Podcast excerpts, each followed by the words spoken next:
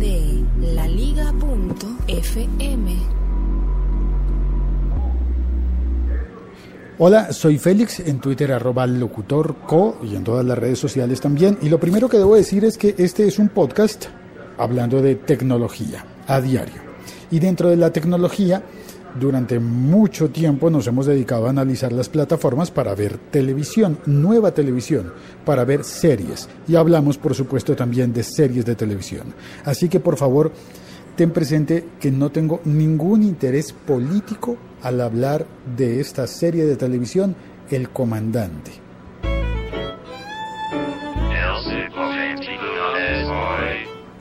Hoy es 7 de febrero de 2017 y ya he visto 5 episodios de la serie. Bueno, como siempre me pidió un café, este es un café episodio. Y alguien me regaló un chocorramo. En el episodio de ayer estuve hablando de chocorramo.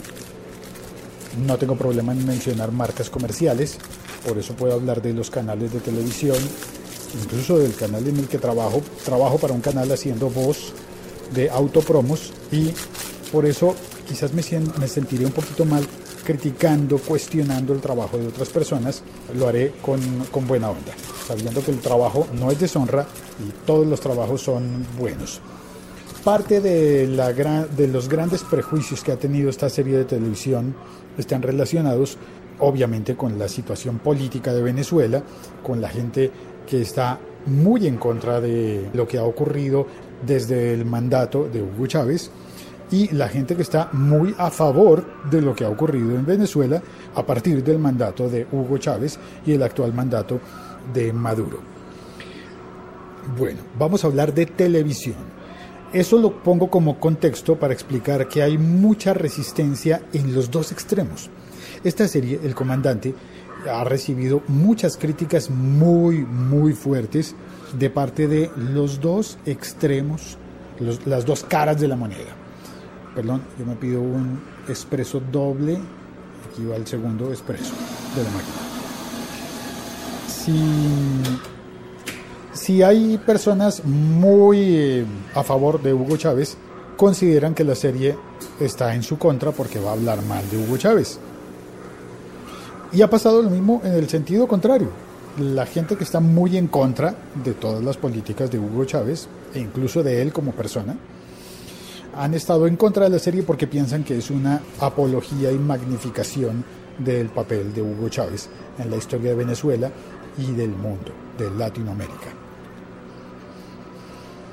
Perdón, estoy comiendo esta torta con chocolate y mezclo en mi café. Estos enemigos gratuitos que ha tenido la serie de entrada, a mi juicio, y aquí comienza mi análisis, mi evaluación de la serie, no han hecho otra cosa que darle un boom a la publicación de la serie, difusión en canales de televisión cerrada y abierta. Y esto se vuelve más complejo por razones políticas que son extra televisivas, que paso a contar antes de compartir contigo mi percepción puramente televisiva de la serie, que es donde yo sí sé de política, no sé nada. Pero he podido apreciar y ver que hay gente que está muy a favor y muy en contra, por ejemplo, porque la serie, siendo una producción de la compañía transnacional Sony, ¡ay, las campanas! Sony Entertainment Television. Ay, no se oyen las campanas. ¿O sí se oyen? Es que es el mediodía. Ah, no, mentiras. Son las 11 de la mañana en Bogotá, Colombia, donde yo origino este podcast. Eso es. Y salgo a la terraza a compartir el café mientras converso contigo. Tal vez alcances a oír de fondo un tour en bicicleta, un paseo guiado en inglés.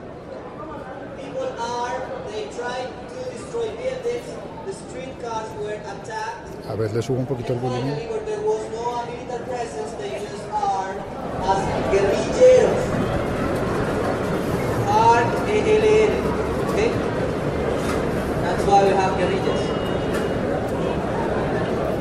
Bueno, Ese es un poco del sonido ambiente del sitio en el que estoy.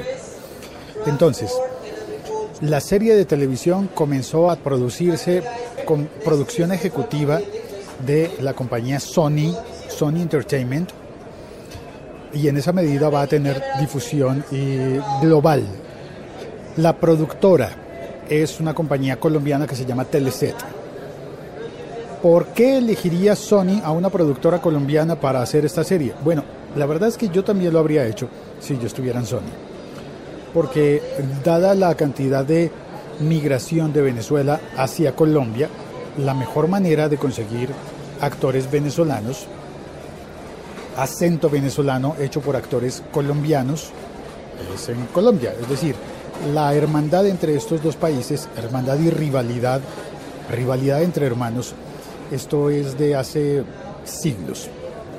La historia bolivariana incluye básicamente a Colombia, la gran Colombia de aquel entonces, de la época colonial a la República, se pasó a la Gran Colombia. En la Gran Colombia, que fue el gran país liberado por Bolívar, constituido a partir de la lucha de emancipación de Simón Bolívar, pues en la Gran Colombia estaban lo que hoy conocemos como Colombia, conocemos como Venezuela, y Ecuador, y Perú, Panamá. ¿Me falta uno? Espérate. Bolivia, por supuesto, Bolivia. Hombre, se me estaba olvidando Bolivia, que lleva el nombre de Simón. De todas estas naciones divididas como países, las más cercanas y las más hermanadas, por ejemplo, por la alimentación, los dos únicos países del mundo que han crecido a punta de comer arepas. Sí, las arepas son tanto venezolanas como colombianas en diferentes versiones, pues estos dos países son muy similares. Y nos conocemos de alguna manera. Los colombianos crecimos durante varias generaciones viendo telenovelas venezolanas, y por eso no es raro para nosotros oír el acento venezolano, y actualmente hay muchas personas de Venezuela viviendo en Colombia. Quizás por eso me parece obvia la decisión de producir la serie en Colombia.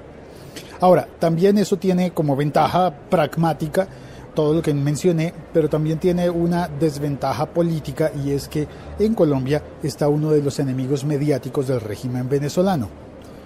Un enemigo mediático bien importante que, voy a decirlo abiertamente, a mí me tiene fatigado, y dejé de ver todo lo relacionado con el canal RCN, canal de televisión, porque su encono en contra de todo lo que tenga que ver con el régimen venezolano es muy notorio y, a mi modo de ver, sin involucrar política, fastidioso. Simplemente como televidente yo encuentro fastidioso que me estén hablando siempre de Venezuela y que me estén hablando siempre de un único tema, como si no existieran más países vecinos, como si la política internacional no tuviera importancia en igual medida hacia lo que pasa en Perú.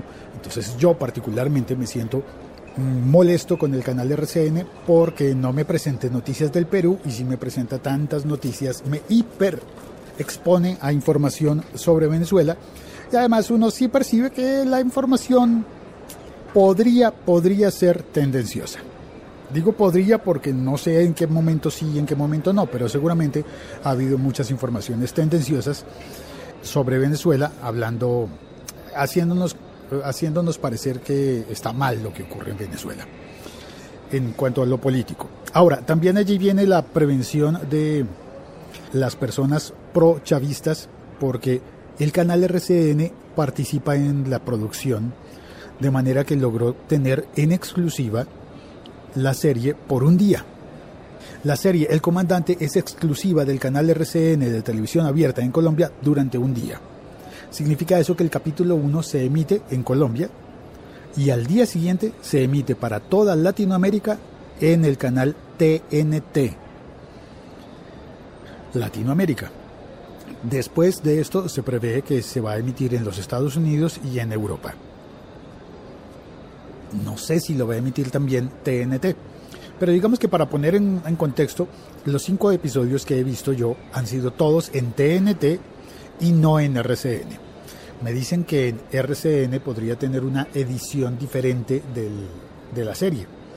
Y eso he visto que es normal, es común, se hace en muchas ocasiones una edición, una versión diferente de los capítulos, en la que sé que, por ejemplo, hay series producidas en Colombia, series que hablan de narcotráfico, y que he visto que cuando llegan a México, la versión para México es distinta, porque hay que eliminarle los nombres y eliminarle toda referencia que pueda hacer alusión a México. Sutilezas, ¿no? Pero cada vez que hay algo, no sé, pasaba así. Recuerdo que hubo la primera serie, narcoserie muy exitosa en Colombia, se llamó El Cartel de los Sapos.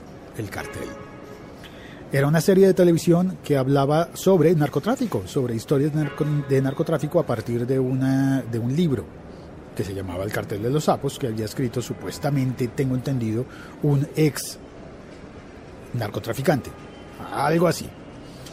En esa serie entonces también recorrían a sutilezas, como que cambiaban el nombre de las ciudades, pero todos sabíamos a qué se estaban refiriendo. Cuando decían Oriente, sabíamos que se estaban refiriendo a Medellín. Cuando decían Occidente, sabíamos que se estaban refiriendo a Cali, pero aunque ni siquiera corresponde, no. Las dos ciudades están hacia el occidente de Colombia. Pero bueno, en fin, se suelen cambiar nombres. Esto también lo hace la serie El Comandante, sobre Hugo Chávez. Ponen una advertencia grande al comienzo diciendo que algunos nombres permanecen intactos y muchos otros nombres han sido cambiados. ¿Para qué los cambian? No sé, no estoy seguro, pero supongo que las personas que han vivido los hechos allí relatados notarán y sabrán cuáles son esos nombres cambiados y cuáles eran los personajes que en realidad existieron. Ahora, la serie es de ficción, no reproduce la vida real de Hugo Chávez, sino que está inspirada en la vida de Hugo Chávez, y es una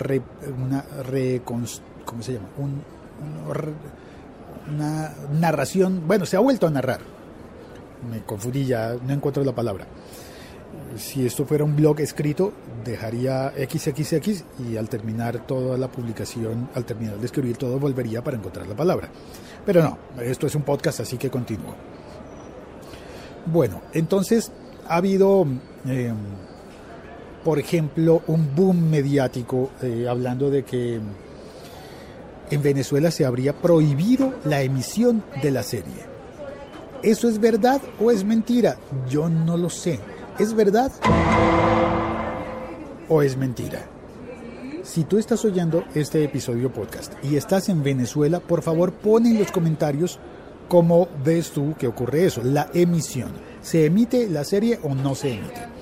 Sé que hubo un llamado a que bloquearan el canal RCN en Venezuela, lo cual me pareció una tontería porque RCN no se emite para Venezuela. RCN es un canal de televisión de Colombia, supongo que quizás en zonas fronterizas alcanzaría a llegar la transmisión. Pero hay una versión internacional, me dicen que hay una versión internacional del canal de RCN que yo no he visto, ¿o sí? No estoy seguro.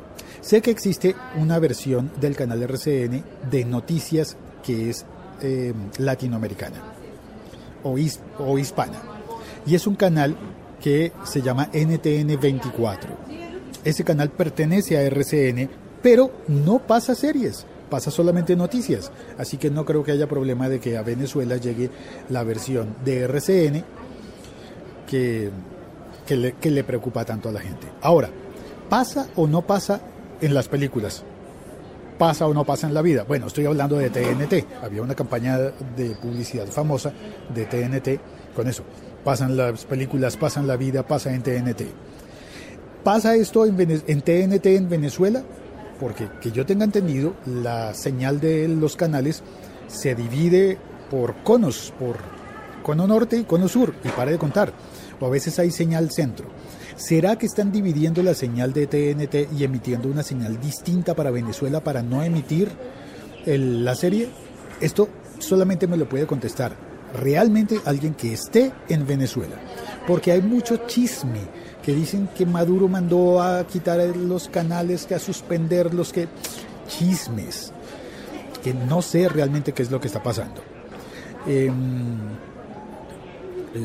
iba a decir algo más sobre eso. Ah, lo que sí sé es que hubo un plan de una campaña importante en Venezuela para contrarrestar los efectos nocivos de la serie, emitiendo otra serie de documentales que se llama, ¿cómo se llama este episodio podcast?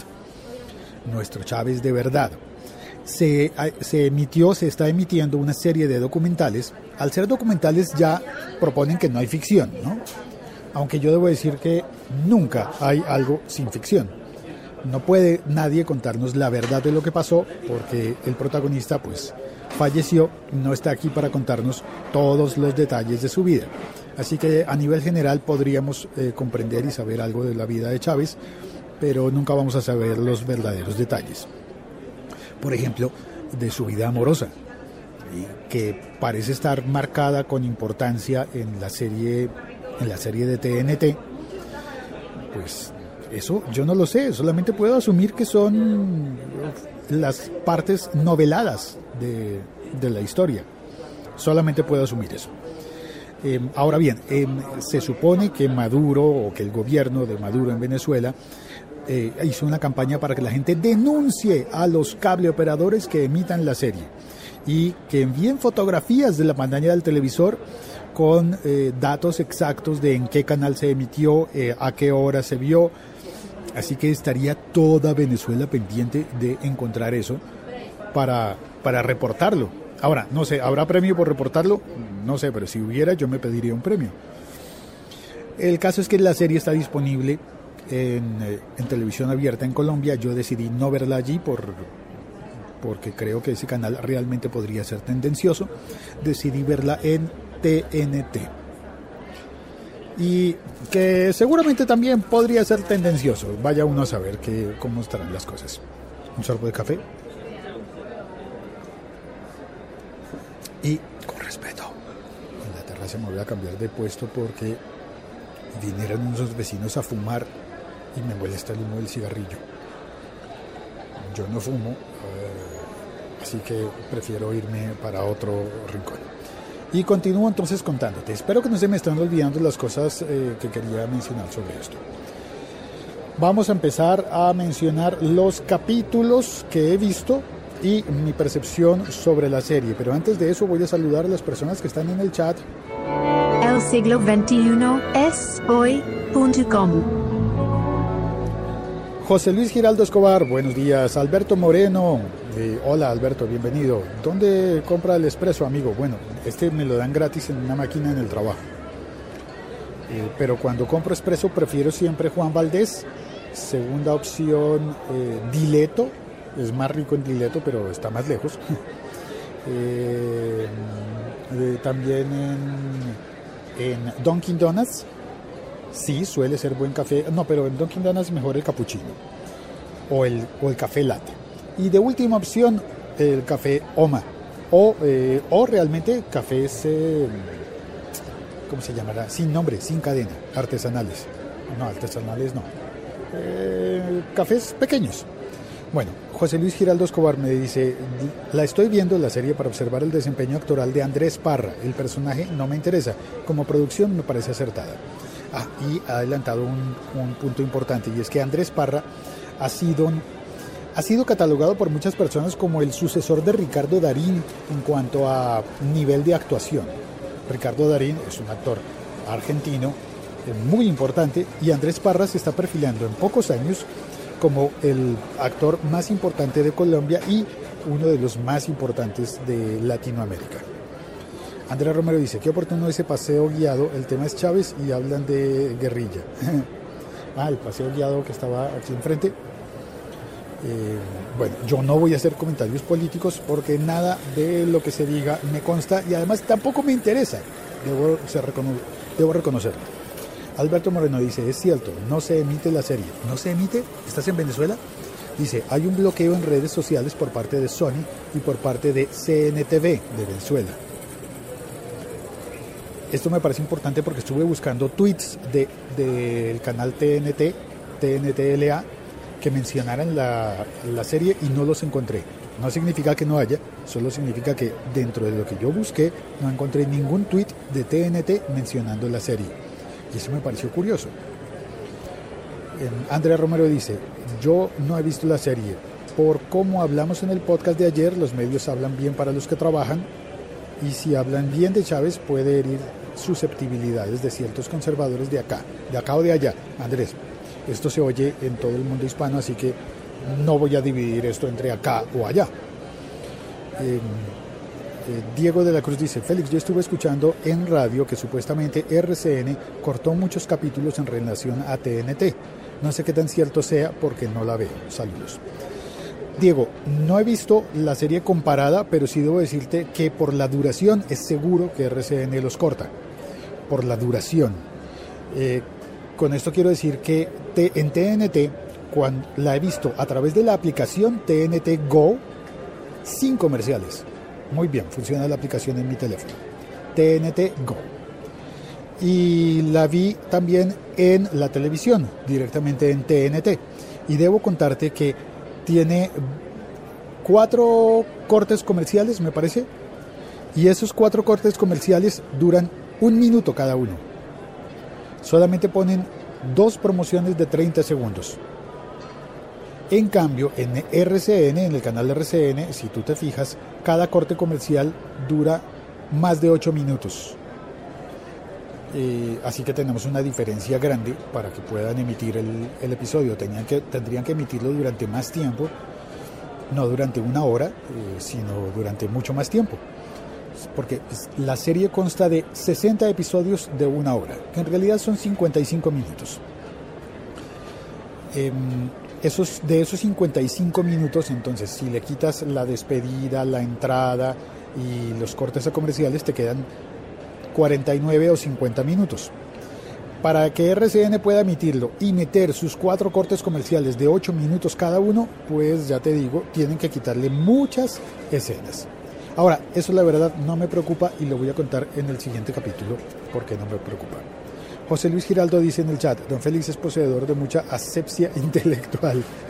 No sé si eso es bueno o es malo, pero por si acaso gracias, y por si acaso botellita de Jerez, lo que me digas será al revés, por si acaso. Alberto Moreno me dice, trabajo en Venezuela y en Cúcuta desde hace años.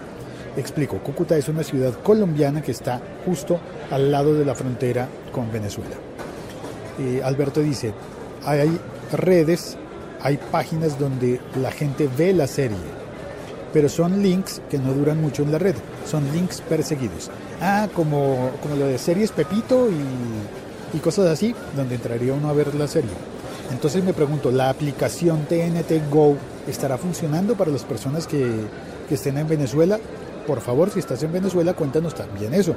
Si puedes instalar la aplicación TNT Go y si ves allí que esté disponible los episodios de la serie. José Luis Giraldo dice, ¿los CDs piratas con la serie se modificarán en Venezuela? Bueno, claro, alguien las... se masificarán. Podrían llegar DVDs, DVDs, con la grabación. Pero bueno, vamos al siguiente capítulo. Ya mencioné lo de Andrés Parra, el actor que está interpretando a Hugo Chávez. También hay gran resentimiento porque Andrés Parra había interpretado a Pablo Escobar en la serie de televisión, en la muy exitosa serie de televisión, a mi pesar, El Patrón del Mal. Escobar, El Patrón del Mal. Y eso es algo de lo que hace un maravilloso Andrés Parra, que logró hacer caracterizar a Pablo Escobar y logra hacer un muy, muy convincente Hugo Chávez. Pero no solamente esos dos personajes que son históricamente muy notorios, obviamente por diferentes razones, pero también Andrés Parra ha hecho muchos otros personajes en la serie sobre narcotráfico que mencioné antes, El Cartel de los Sapos. También hacía un papel de un médico paisa, no alcanzo a recordar, pero creo que fue un papel importante. Y no solo eso, ha estado también en películas de cine colombiano como San Andresito, como La Pasión de Gabriel, y en una película que se llamó Satanás. Como protagonista estuvo en La Pasión de Gabriel, y ha hecho muchos otros papeles para series de televisión en los que ha sido muy buen actor, ha tenido muy buen desempeño. Regreso a la mesa en la que estaba hace un rato, ya se fueron las personas que estaban fumando. Y entonces, sí, Maher desde Buga me recuerda, Anestesia se llamaba el personaje, buenos días. Bueno, no se llamaba Anestesia, sino que ese era su apodo. Anestesia, sí señores. Anestesia era aquel médico curioso. Vamos entonces al análisis de la serie. El siglo XXI es hoy.com. He visto ya 5 capítulos completos de la serie de 60. Casi llego al 10%. Y de esos 5 capítulos debo decir que me he aburrido mucho. La serie tiene una muy buena intención narrativa, pero siento que se queda en unas descripciones demasiado largas y que la misma historia me la habrían podido contar en la mitad del tiempo, en 30 minutos y no en 50. Bueno, en 28 minutos y no en 50. Sí, yo sé que no cuadra está bien, 25 minutos. Más Cabezote, que es la canción de presentación. Bueno, sobre la música. Me desespera que estén poniendo siempre música de fondo en todo. Y creo que eso la circunscribe como una serie de novela. No es tan serie de televisión y creo que sí está mucho más pensada como una telenovela. Y resalto esto, telenovela. No la han presentado así, pero por la musicalización, si tú te fijas, está siempre poniendo una canción de fondo, siempre. A veces es bonita la canción, pero hay momentos en que tú dices, ya quítenla, déjenme ver la serie. Quiten esa canción. Y también efectos dramáticos a lo telenovela venezolana o mexicana. Son cosas como que voy a decirte algo importante. Sí, ese tipo. Ese sonidito que acabo de poner es tomado de La Ley y el Orden, una serie de los Estados Unidos. Pero en las telenovelas mexicanas abusan de ese tipo de recursos. Y uno se pregunta, ¿será que sigo viendo esta serie? Porque es que me interesa ver lo que está pasando, pero si me van a seguir poniendo toda esa música... Y así por el estilo. Uno dice, ya cállate un rato, déjame oír a los actores.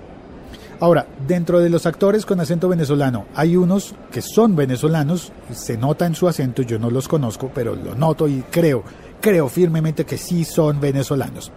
Hay otros que creo que son colombianos y que tienen un muy buen manejo del acento. Y hay otros que pienso como que, no, ¿qué pasó ahí? Que no, ese... Vale, mi pana, ese acento no es venezolano real. Chamo, no me estés diciendo eso porque no te lo voy a creer.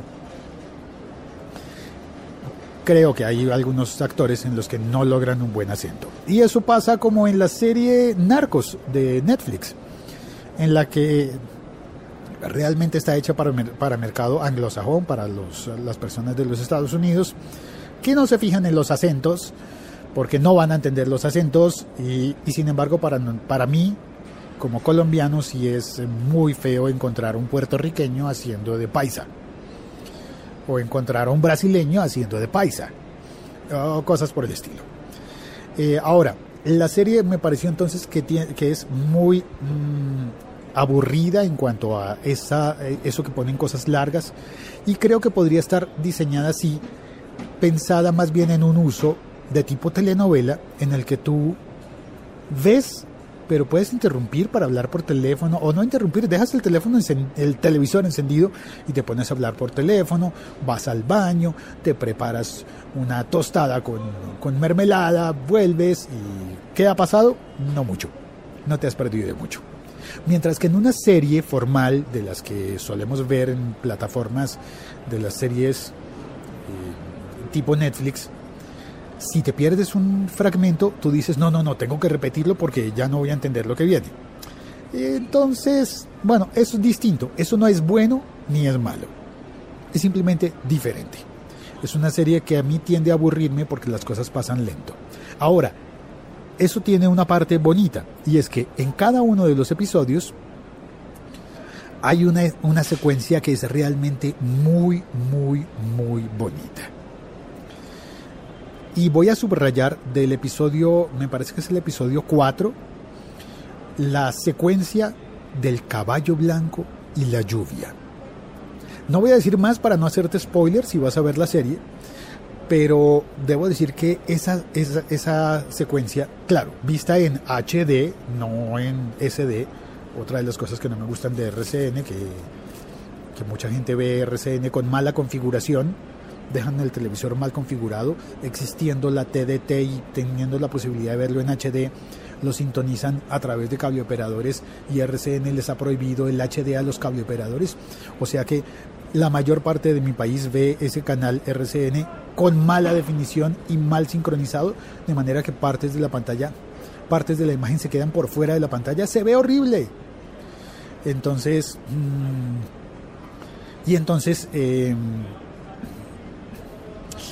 se ve la secuencia del caballo y la lluvia y el río crecido, es bellísima, bellísima. Eso tienes que verlo bien, con HD, y más aún, si tienes la posibilidad de verlo con un home theater, con los amplificadores de sonido envolvente, Dolby Digital, será bellísima la escena. Pero asimismo hay tantas otras escenas que aburren mucho. Un sorbo de café, un mordisco de torta.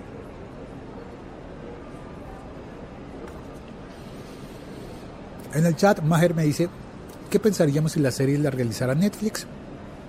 El hecho que sea una telenovela creo que a muchos nos da pereza. Sí, a mí me da pereza. Alberto Moreno dice, yo creo que la serie es hecha por colombianos para venezolanos, tal cual. No creo. Yo creo que contrataron una productora colombiana, porque si hubieran hecho eso en México habría sido muy difícil, por ejemplo, ir a hacer tomas en las llanuras. Imagínate, ¿cómo hacen todas las secuencias que están hechas en los llanos? En cambio, si lo haces en Colombia, pues los llanos son unos solos y tienes una sección de llanos importantísima en Venezuela y una sección de llanos, un territorio de llanos muy importante en Colombia, con gente con el mismo acento. Cuando vas a hablar con un llanero, hablan muy similar los llaneros colombianos y los llaneros venezolanos. Así que por locaciones, por la cercanía, cuando vas a llevar actores venezolanos y les vas a pagar pasaje a qué sé yo, a 40 actores venezolanos para ir a hacer unas secuencias, pues pagarles los pasajes desde Caracas a Bogotá es mucho más fácil que pagarles los pasajes de Caracas a Buenos Aires o de Caracas al Distrito Federal, a México. Entonces creo que es una decisión acertada a realizarlo con compañías productoras colombianas. Alberto Moreno también me dice, Jimmy Vázquez es el único colombiano, un actor, que interpreta el acento venezolano creíble, y Jimmy es cucuteño. Es un actor, sí, el personaje de él, aunque ese personaje no continúa en la serie, no continuó. Y eso lo voy a comentar a continuación. Uy, la campana, ya llevo media hora hablando. Increíble, perdón. Andrés Romero García dice, pero a veces la música de fondo es chévere. ¿Vio la película de los 33? No la he visto todavía, la de los mineros en Chile. La ambientan con canciones de Víctor Jara y de Violeta Parra y son muy apropiadas al tema. Sí, estoy de acuerdo. Las músicas son muy bonitas. Las músicas en la serie El Comandante son muy bonitas. Pero la canción de Fonseca me tiene hasta la coronilla. Ya que no la pasen más. Que no la pasen más. Y pusieron una de Reinaldo Armas de fondo. Aquella de En silencio, al ser mi alma tan buena. Bueno, esa canción es bellísima. Y no la dejaron continuar, la quitaron rápido. Pero bueno, en fin, el tema de la música es que es bonita, pero no quiero que la estén poniendo en todo el momento, me siento fatigado. Bueno, no más, no me voy a enconar con eso. El último comentario, ya último, es que detecté, y esto es mi lectura, perdón, Alberto Moreno dice, me refiero a que la historia está narrada, contada y cantada y musicalizada para los venezolanos. En Colombia le tenemos, no, esto es mentira. Cuando dices, en Colombia le tenemos fobia a Chávez, debemos decir, para ser correctos, algunos colombianos le tienen fobia a Chávez, otros no. Y todo lo que tenga que ver con la política venezolana. Creo que las generalizaciones son las que nos ponen mal. y no es Colombia contra Venezuela. Es unos colombianos están en contra de las políticas de Venezuela, como unos venezolanos están en contra de las políticas de Venezuela, y unos venezolanos en contra de las políticas de Colombia y... Si hubiera un acuerdo, si hubiera unanimidad, las cosas serían mucho más fáciles, ¿no crees? Si todos dijéramos, estoy a favor de tal, y todo el país estuviera a favor de algo, pues nadie estaría descontento, ¿no? Bueno, entonces, los 5 capítulos que he visto, detecté que usan siempre una estrategia. Cada uno de los capítulos, un secreto que te voy a dar, es independiente de los demás. Salvo el primero, segundo, en el que continúan la misma historia, parece ser que de aquí en adelante cada uno de los capítulos va a estar dedicado a un episodio en la vida de Hugo Chávez. Y se desarrolla completamente ese episodio. Se desarrolla, pero hacen un truquito. Y es que los últimos 2 minutos de cada capítulo son del siguiente episodio. Es como si fuera el avance. Entonces... el juego de béisbol. No, espérate, el juego de béisbol no, porque está muy reciente. En ese como que cerraron más un anime. Ahora no recuerdo los ejemplos. Pero es como si de los 55 minutos de episodio hasta los 51, 52 completas una historia. Y a partir de ese momento... lo que comienza a contarse es una historia nueva del siguiente episodio. Va a ser del siguiente episodio. De manera que, como yo lo percibo, son episodios unitarios, con personajes que continúan y personajes que no se repiten y que nunca van a salir. Como por ejemplo el periodista, el productor de un noticiero, que creo que no va a volver a salir. Y creo que asimismo hay muchos personajes que no van a volver a salir nunca. El dueño del caballo seguramente no va a volver a salir. Y muchos personajes transcurren así. ¿Cómo es eso de unitarios en una serie? Claro, como por ejemplo en CSI, en CSI, que una historia comienza y se termina en cada episodio. Comienza y se termina. Y sin embargo, hay otras líneas argumentales que sí van continuando. Por ejemplo, la vida general de Hugo Chávez pues va continuando y se va siguiendo esa línea durante los 60 episodios. Va a seguir saliendo siempre Hugo Chávez, pero la mamá no va a salir siempre, pero el hermano posiblemente no va a salir siempre, y así va a discurrir toda la serie de los 60 episodios. Bueno, esto es lo que tenía por contarte. En el chat me dice Alberto Moreno, ¿qué me dices de la chica arroba ¿cómo se pronuncia esto? Lemoinale, hermosa, salió en portada de Soho, de la revista, hace poco con la foto de Maduro de fondo. No lo sabía. Pasó de la nada a la fama con un casting en Soho. Vino a Colombia buscando oportunidades. Es decir que ella es venezolana, ¿me quieres decir? Andrés Romero dice, pero la canción de Fonseca, Paraíso Travel, es buena y apropiada. Bueno, pero de Paraíso Travel. Y en Paraíso Travel, si recuerdas, en esa película, no ponían la canción durante todo el tiempo. En cambio, en la serie de Chávez sí es que hay una canción nueva y específica de Fonseca para esta serie. Y la ponen exageradamente. Bueno, ya está. 40 minutos en este episodio. No pensé que fuera un tema tan largo. Me disculpo para los suscriptores habituales. Enviarles un audio tan extremadamente largo.